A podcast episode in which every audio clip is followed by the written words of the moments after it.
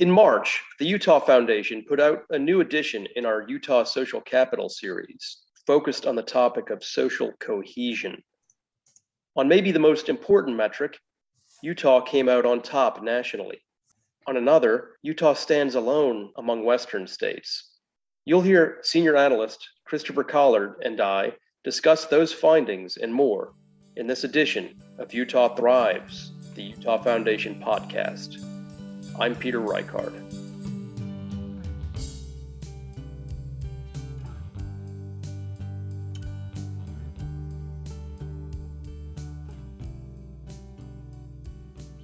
Christopher, we have a new report out called The Soil of Common Ground Social Cohesion in Utah. To begin with, what do we mean by the phrase social cohesion? Um, there's kind of a lot of ways you can define social cohesion. Some people focus on, you know, having the absence of some sort of societal conflict, um, something based on wealth or ethnicity or race or gender.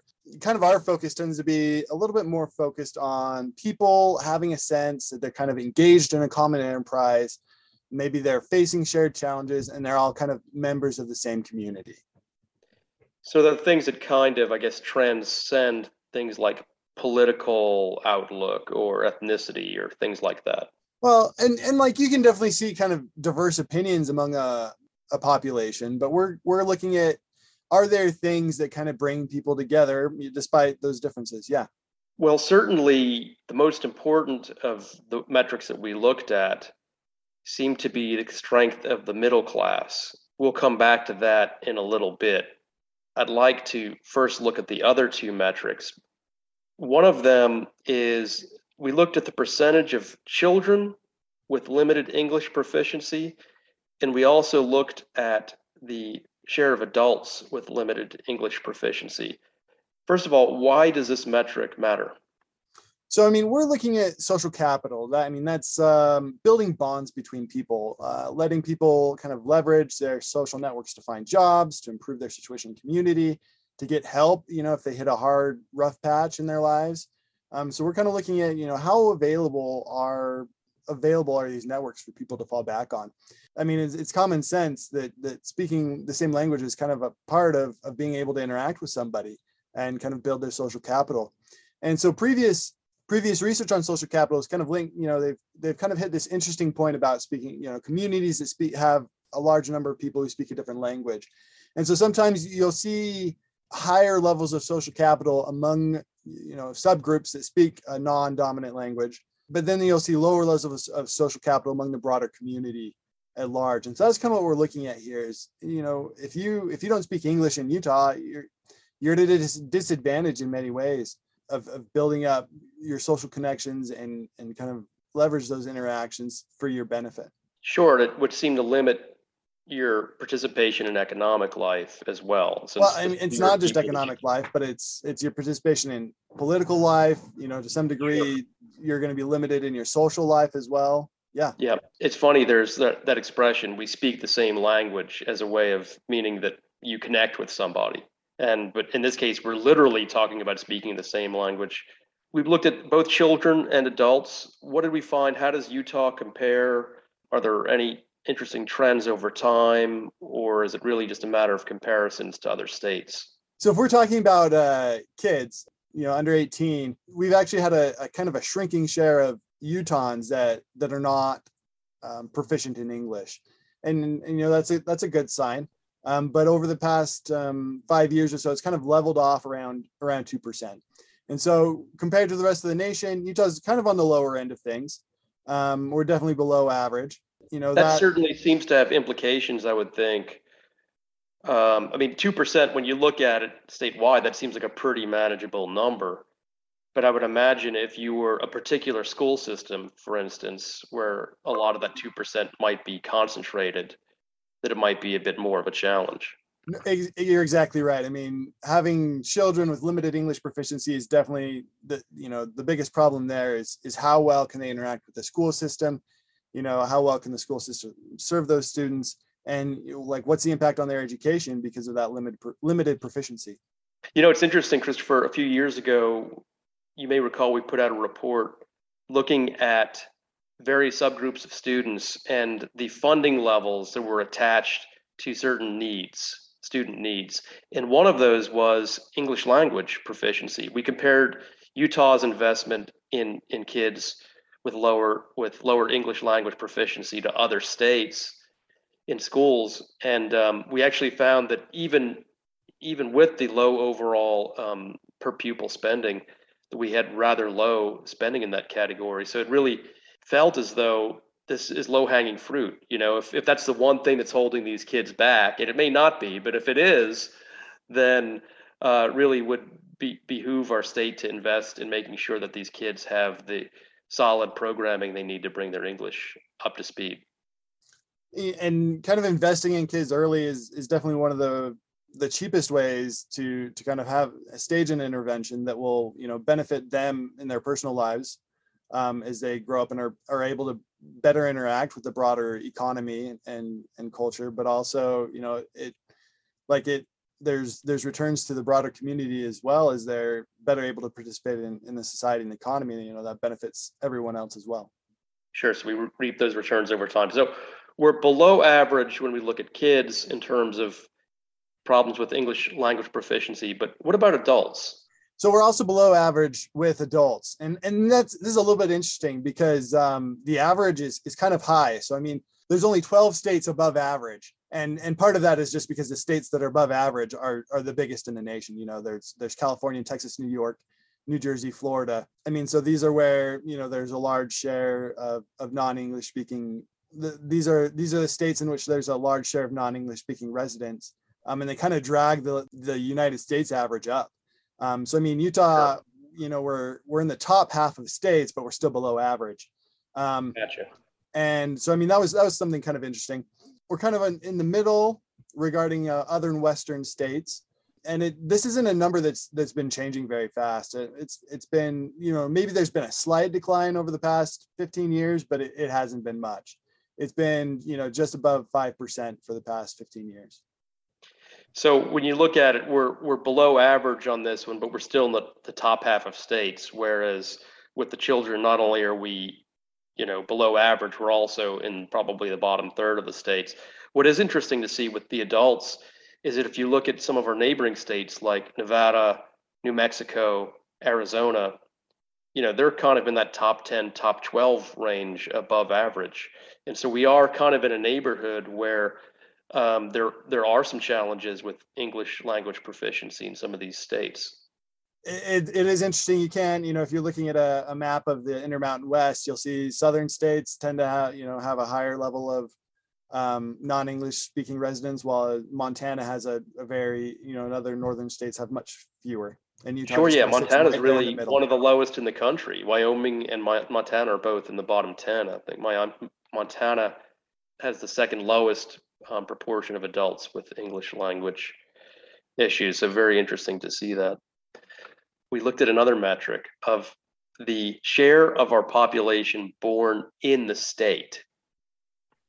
So, what did we find here? First of all, why does this metric even matter?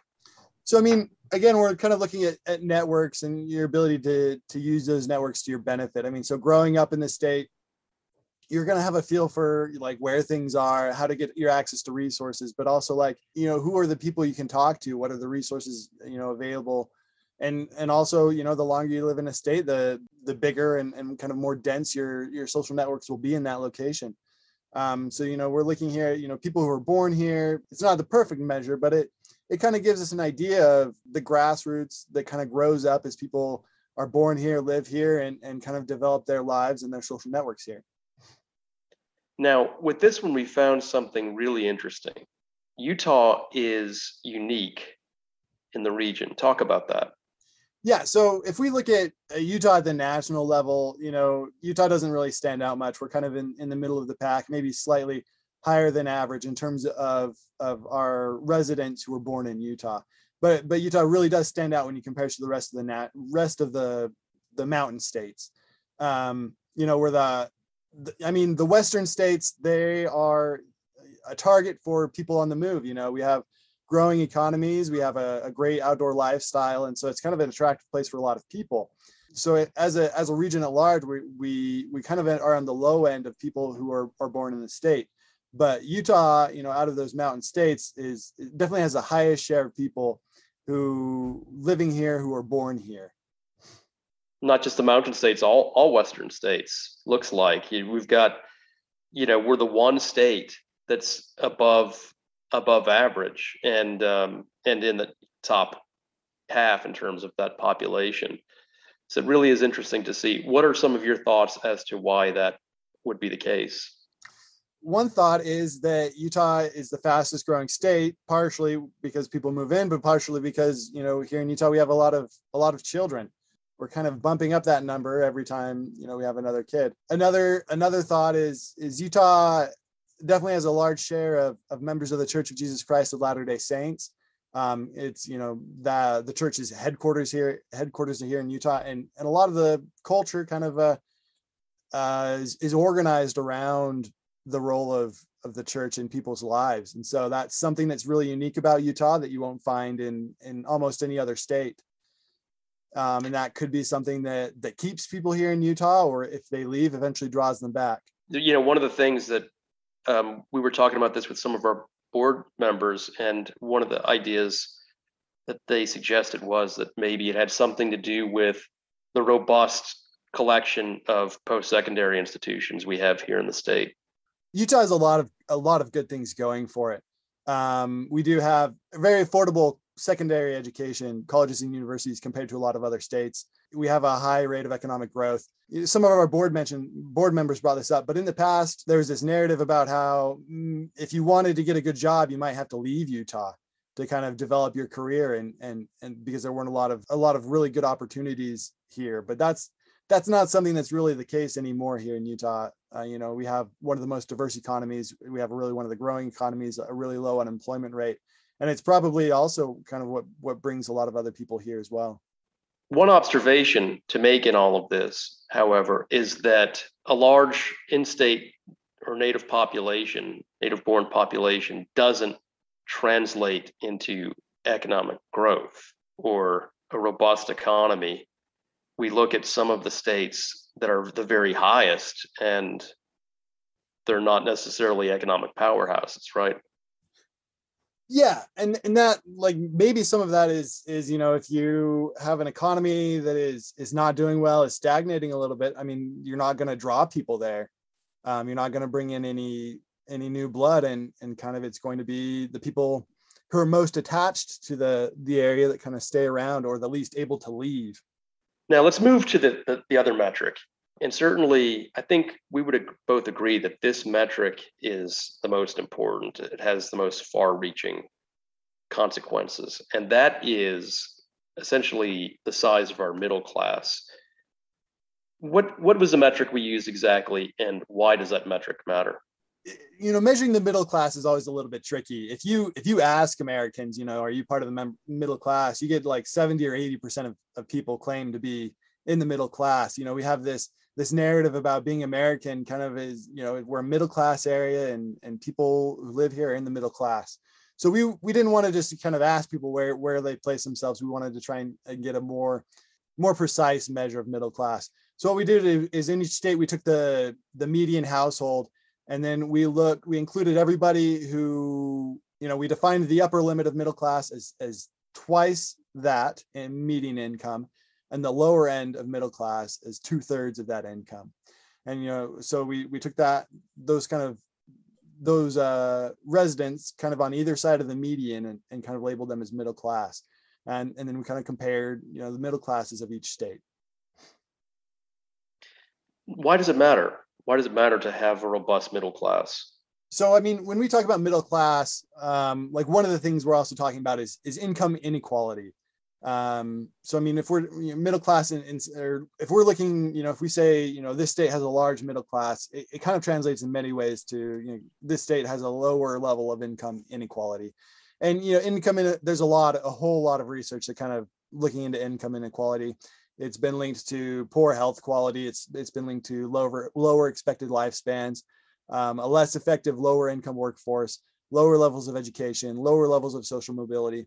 And so in many ways, you know, having a strong, having a strong, robust middle class um, helps an area, in this case Utah, avoid all, a lot of these problems that are that are linked to you know, having a large level of income inequality. It almost sounds like if you have a bigger middle class, you almost have a happier society. If I could just put one overarching word on what you've said. And it's interesting to consider that when we think about our nation as a whole, going back to half a century ago, we had, had as a nation a much larger middle class, and uh, it's been in in decline nationally. Does that mean that maybe we're becoming less happy? Maybe, yeah. So larger economic stratification means that we'll probably be facing a lot of headwinds. There, there are going to be some challenges that will emerge as a society that we're going to have to we're going to have to face um, as a result of that. How do we how do we look on this metric? So Utah's definitely has the looks really good. We're the top in the nation, um, followed you know by Wyoming and Idaho. Um, in fact, you know, almost all of the the western states, with the exception of New Mexico, do pretty well on, on this metric. So we live in a middle class neighborhood in Utah. And and we're the best of it. Christopher, presumably the robust middle class is not evenly distributed throughout Utah. So you no. might go to one county or one city and or township and have a stronger middle class. What do you know what the most middle class place in Utah is? the most middle class place in Utah happens to be the place that I live, which is Kearns. Part of that may be just because we're not a very big, a very big place to be to begin with, and, and it's mostly just a, a bunch of residential houses, single unit family houses. But definitely there's a there's some definitely some variation across you know ge- geography. Um, I recently participated in a conference kind of looking at, at transportation modes across specifically Salt Lake County. This conference kind of had a tour where we started out in in South Salt Lake and we ended up um, near Sugar House. And one of the things that that kind of came up is is the differences in in life expectancy in the two different areas that we started. You know, in this area that we started in South Salt Lake, the life expectancy was 76 years, while the space we ended up in in near Sugar House Park was, you know, the life expectancy was 83 years. I mean, so it was a we we took a three mile trek and and we you know we could see such a, a big difference in kind of outcomes that are related to income inequality. One of the things that you see on a national basis in terms of income inequality is A, an urban rural divide, and then B, significant degree of stratification in our major cities. I think Washington, D.C. may be may have the most economic stratification of, of any place in the country. Um, so when you think about those two things happening broadly, what are the factors maybe in play in Utah does the fact that we have a smaller rural population perhaps play into that on a statewide basis? Does the fact that we don't have giant traditional urban core uh, play into it at all? What are your thoughts on all of that? That's a great question. This is this is actually something I've spent kind of a long time thinking about. 15 years ago, I spent some time in Brazil. And one of the places I, I stayed there was in Sao Paulo, which is, is Brazil's biggest city and the the first place I stayed there, my introduction to Brazil, um, was this this slum uh, called Paraisópolis, and it was right next to uh, kind of a neighborhood called Morumbi. And so this slum, you know, there's if you look up income inequality in Brazil, like you'll see this picture. Um, you know, I woke up every morning, I could look out my apartment building, and I saw this picture where you have this slum on one side, and then there's a wall, and on the other side of the wall, there's a tennis court and this, you know, this penthouse building with with 15 or so floors and each level of this penthouse building has a pool on you know a, a deck with a pool on each level um, and so it was just really really startling and it made me think a lot about you know this issue of income inequality and, and how it develops. I mean we don't have anything quite so severe here in utah definitely but but there's still differences and it's it's something that i haven't i haven't really been able to figure out. I've wondered if if some of it is is related to kind of utah placing a lot of focus on on education and, and that being something of an equalizing factor but it's definitely a, a very interesting question that that i wish i understood better.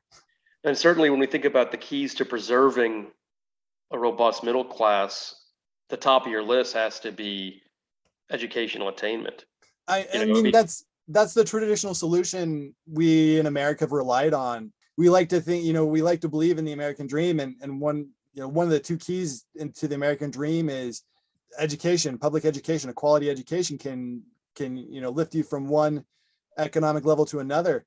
You know and and that kind of brings up the second economic you know, the second main key to the american dream is is entrepreneurship um, Right. which also utah also has you know high levels of entrepreneurship as well so maybe that's another another key in why utah does so well in terms of its middle class and its economic equality Well, a lot to consider here.